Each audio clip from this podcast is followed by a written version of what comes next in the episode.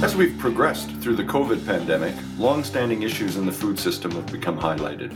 Low wage labor, often from developing countries, is essential for planting and harvest of some crops and further up the chain in processing. We've seen issues emerge that have disrupted the flow of food along the chain. In this episode, I talked to Evan Fraser, the director of the Arrell Food Institute at the University of Guelph, to get his perspective on our dependence on low wage, tenuous labor in the food system. My name is Mike Von Massow, and this is the Food Focus Podcast. One of the challenges in COVID is recording remotely. We do the best we can on sound quality. Evan was at the cottage on Georgian Bay for his recording. While Max will try and clean things up, you may hear some breaks in the recording, his neighbor's lawnmower, or even the sound of waves hitting the shore. I apologize for the distractions, but believe the content of our conversation is worth it. Before I turn to the conversation, I want to say thanks for listening. Our audience continues to grow. Tell someone about the podcast. If you enjoy it, give us a positive review wherever you get your podcasts. This helps other people find us. Now, without further delay, here's my conversation with Evan on labor in the food system. Well, Evan, I've been looking forward to this discussion uh, with you ever ever since we booked it. So, thank you for taking the time. No, my pleasure, Mike. Nice to chat. So, Evan, one of the things that I think has become apparent as we've uh, sort of muddled our way through the pandemic is how critically important labor is at all stages of our food supply chain. And much of it is built on sort of low cost labor. How did we get here? Well, I mean, to start at the highest level, for me, one of the things I will take away from the pandemic is the irony it is exposed around labor. And the irony is, and it's sort of a tragic irony, I guess, it's the irony that some of the people we depend on most for our food system to function are the least well paid, are amongst, uh, experience very insecure job environments. So they're temporary, casual, part time, no benefits generally, and um, often a very precarious immigration status uh, in that they're you know, un, sometimes undocumented migrant workers, sometimes people here, more often in Canada, anyways, people on uh, temporary agricultural work visas with no pathway to citizenship or anything like that. And, uh, and I think that, uh, that we have to explore the uncomfortable truth that to a very large extent, our food systems depend on, on this very precarious form of labor. And, uh, and there's a lot, of, a lot of problems with it that have been brought right to the surface um, in terms of workers being exposed to dangerous conditions vis-a-vis the virus, uh, farmers scrambling to try to make sure that the labor comes in, and it has exposed a, a real a real flaw or a real weakness in our food system. So that's that's my sort of conclusion. You asked the question, how did we get here? And I, I, I don't know. I mean, I'd, I'd like to hear your thoughts as much as as much as mine. I mean, why don't I advance a hypothesis and you you you would you agree or disagree or add nuance. Um, my feeling is that we have prioritized, for all the right reasons, a very affordable food system for so long um, that we've brought margins down, we've brought prices down, uh, and one of the negative consequences of that process has been to squeeze labor into um, re- really fairly poorly paid work. And um, you know, consumers benefit because we enjoy low price food but um, but the people who are actually working on the food system, whether they're on the meat packing plant floor or stocking shelves at a grocery store or picking strawberries in a farm, uh, typically don't get paid very much. It's interesting. I, I would agree that I, I would have said the same thing. That is our, our drive to to deliver cheap, safe food has sort of driven a lot of the margin out. And as as uh, as farms have grown, uh, areas where automation has become more difficult, which is, uh, which or not more difficult, but areas in which automation is difficult, uh, have created these spots where we need we need these cheap this cheap labor. Yeah. The other thing I think that's compounded it is probably is probably prosperity in the West. Is as standards of living have increased uh, have improved, it's been tough to find people who are willing to do what is often unpleasant work. Yeah, no, I agree, and that that point cuts home very personally. So I, I mean, my grandfather in Niagara was a was a horticulture produce farmer, strawberries, melons, sweet corn, that kind of thing. And I spent a large amount of my summers as a kid on that farm. And then in my 20s, as grandpa and my grandmother were, were, you know, thinking of retiring and passing it along, and there was no obvious farm succession plan, my wife and I, I was newly married at the time, were offered the farm. And we made a very deliberate decision to say no for the simple reason, and I made this as a joke. I've said this hundreds of times to, in interviews and in, in talks and whatnot, that I you know, decided that it was easier and more remunerative to talk and write about farming than it was to actually try to produce vegetables in Niagara. And um, I, I, said that I've said that so many times in a very flippant way, but this year it actually seems a, a much more um, significant statement that it is easier to talk and write about farming than it is to actually make a go of it, of being a farmer. And uh, and so we've we've got the situation where where there is a lack of, of labor in our in our markets that that can and is willing to do that work and I'm including myself.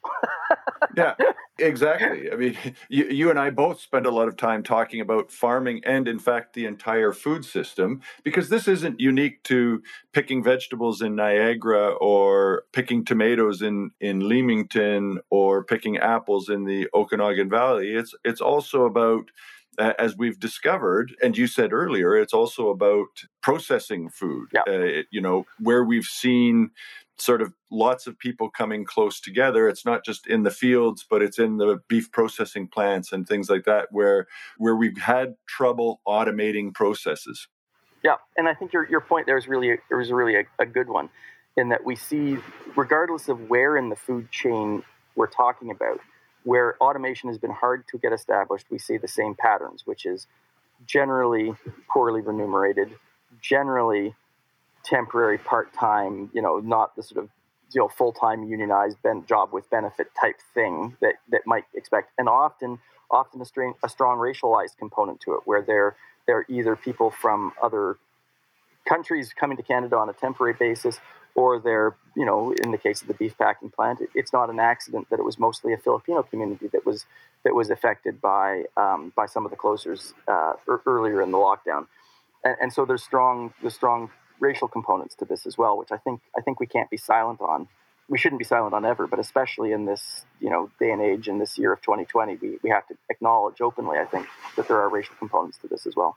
I agree with you 100%. So that that raises the question then, can we get out of this cycle? Are are what do we need to do different in this food system? Is it a matter of recognizing that food costs have to go up so that we can build margin not only for workers but for for farmers and and also I mean all across the value chain. It's to, to me, it's amazing that while there are people who make money in the food business, there are lots of businesses that are ver- relatively low margin, not least restaurants, which also tend to have the same sort of problems emerging.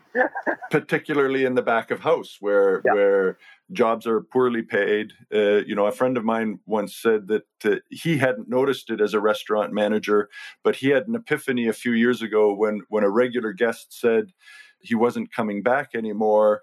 And my friend said, Why? And he said, Look at your staff. The servers are all white. Yeah. The bussers and dishwashers are all people of color. Yeah. And and sort of we've built these to a significant degree unconsciously these structures that are often divided by race. Well, this is I'm glad you said that because I, I first of all I don't want to say that this was a there were individual farmers or restaurateurs or meat processing plant managers, you know, that were racist. This is the distinction between racism, I think, and structural racism, where we create these structures where these patterns get repeated again and again that have strong racial components to them. And if 2020 has given us anything, maybe it's caused, caused us to pause enough and recognize that these issues are present and are present in all sorts of places that we were unconsciously unaware of. I think up until this com- this convers- this kind of conversation. I started that on the line of saying, okay, we, we see this across the board, across the food system.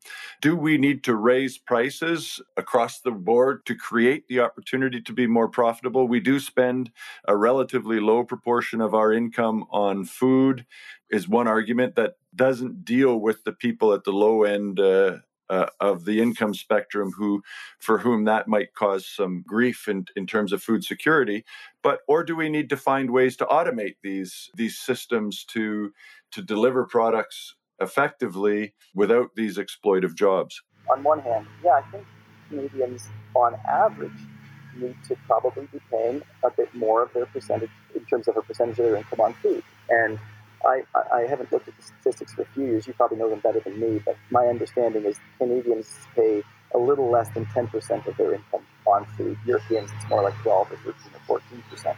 So maybe if we move to more of a European model where we're paying slightly higher margins, that would create enough breathing space, for lack of a better word, um, in the food system to pay workers at all stages in the food chain more. But the, but the flip side of that argument is that we would have food insecurity amongst low income Canadians that are already struggling to afford food. And we have to acknowledge that we have about 4 million Canadians who are food insecure. Pre pandemic, we have about 4 million Canadians who are food insecure. So that's unacceptably high levels of people who can't afford to buy food anyways. So, so that's a problem.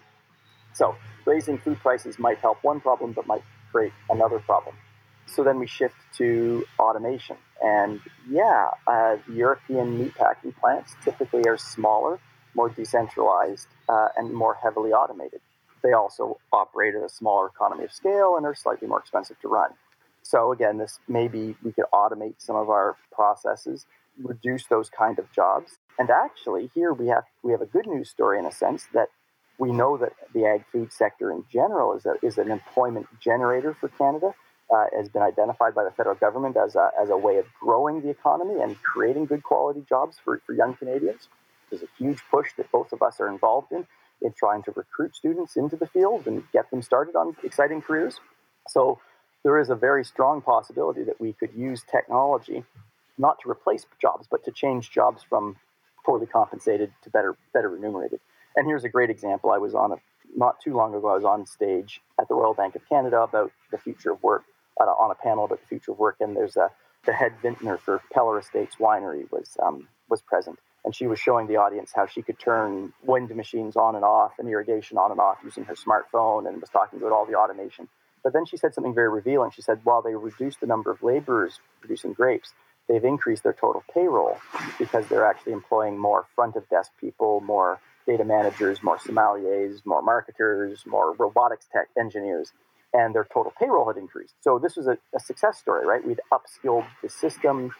But the, the downside of that, or the flip side of this, you know, this automation and high technology argument, is the people who are largely from Latin America and the Caribbean who depend on jobs, even poorly paid hand labor jobs in Canada, as a vital source of their livelihoods. And 60,000 people come to Canada every year to pick our strawberries and prune our apple orchards.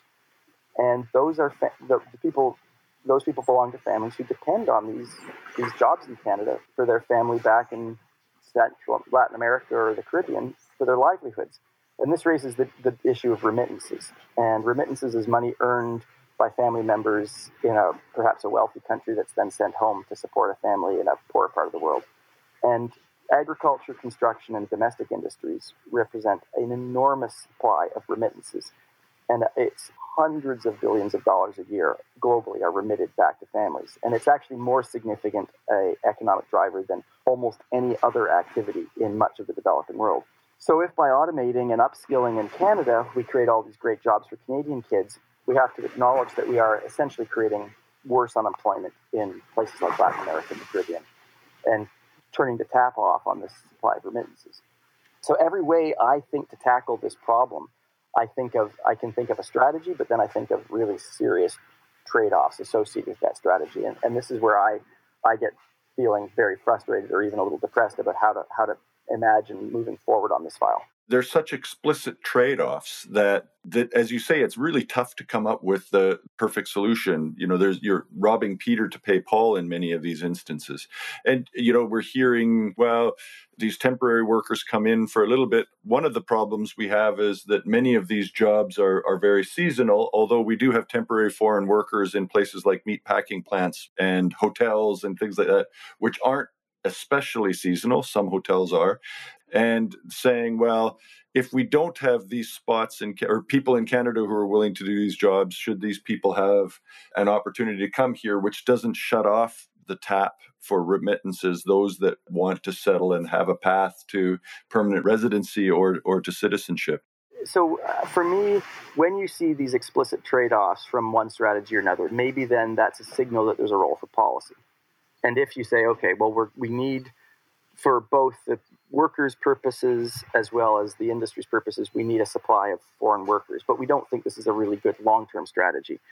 Can we figure out strategies to wean ourselves off of foreign workers over a period of time while ensuring very, very rigorous workplace standards, decent wages, and as you just said, a pathway to citizenship for those people who come to Canada every year and have done so for 20 years and, and would actually really like to stay and are very valuable members of our community. And they aren't just sort of mindless muscle that I think the, many of these people have been coming regularly for 25 years and know what they're doing and they are they are on the same farm.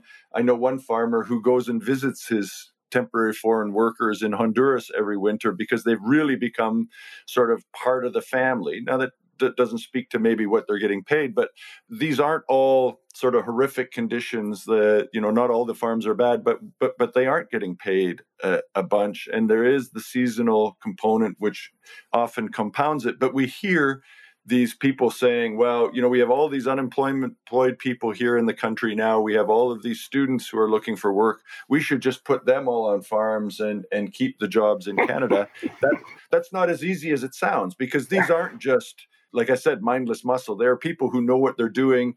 They've come for years. They bring new people with them and, and sort of train them as part of the team.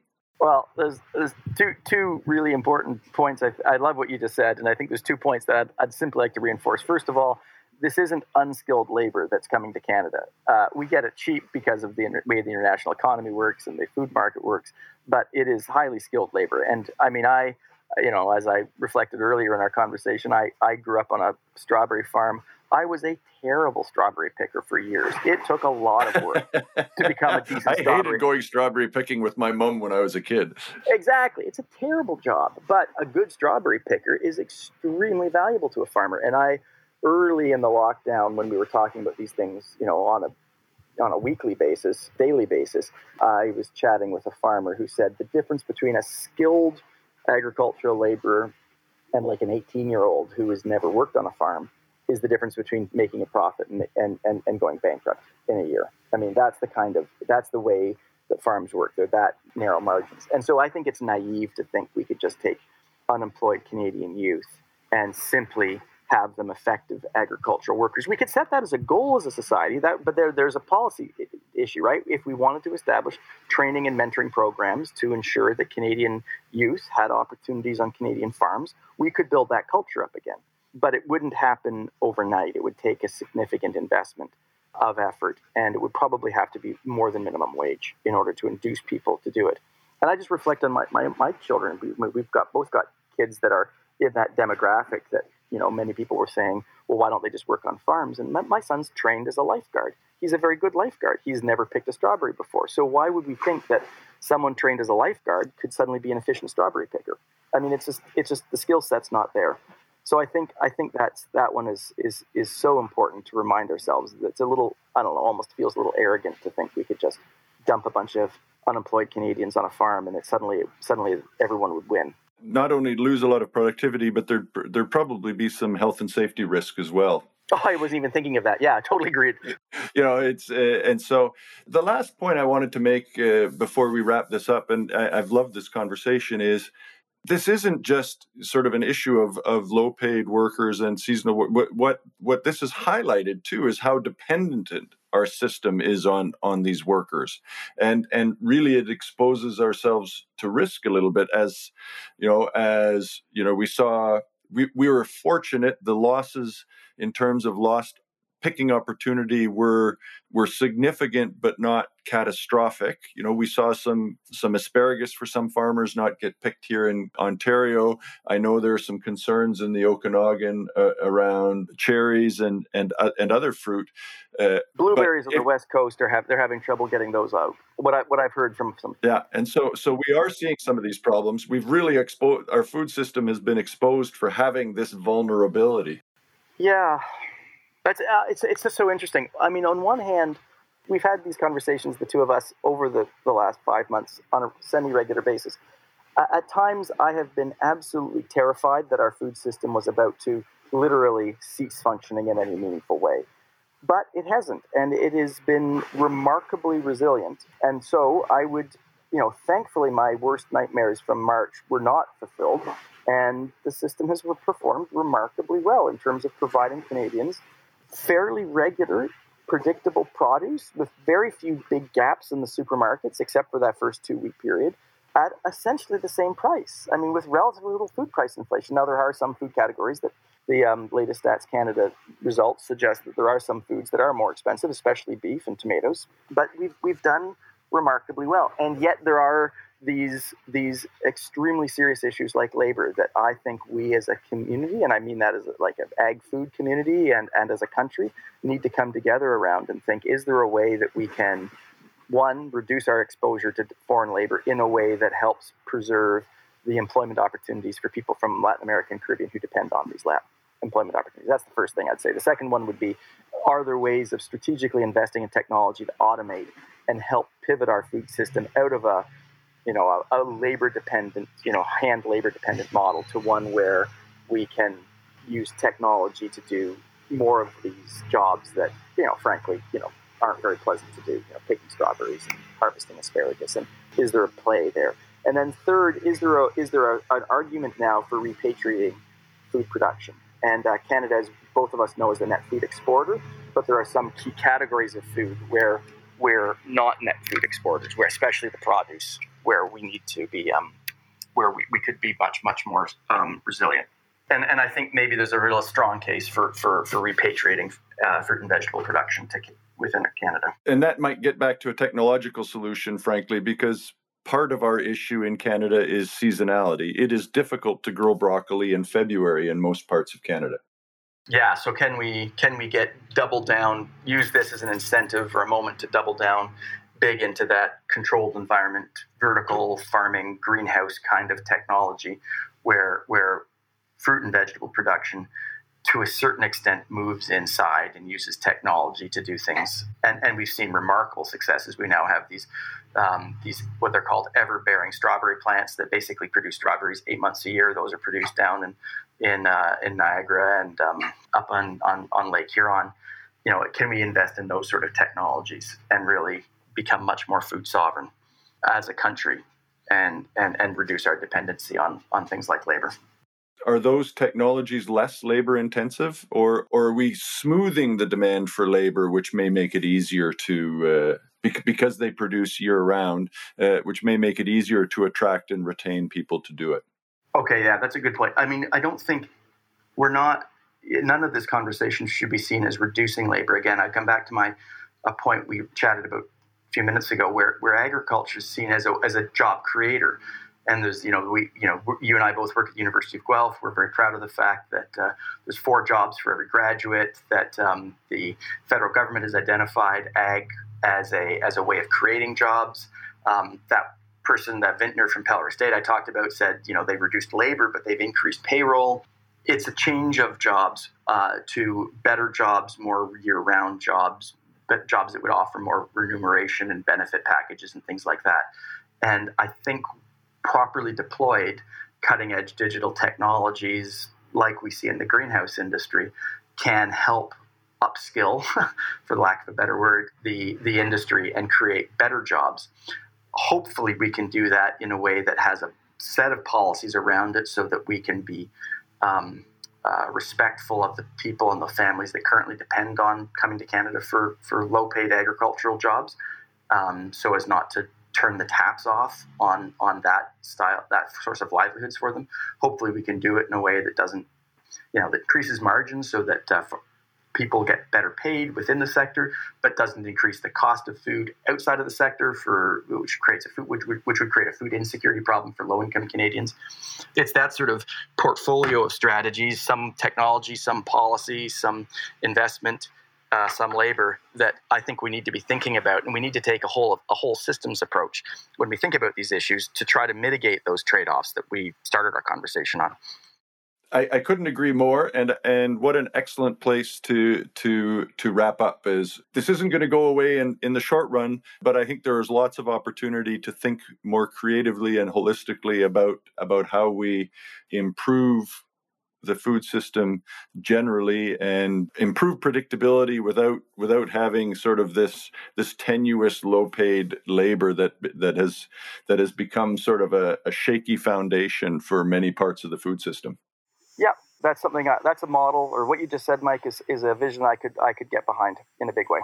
Well, thanks very much, Evan. As always, I enjoy our conversation, and uh, every time we have a conversation, I learn something. So, thank you very much for taking the time.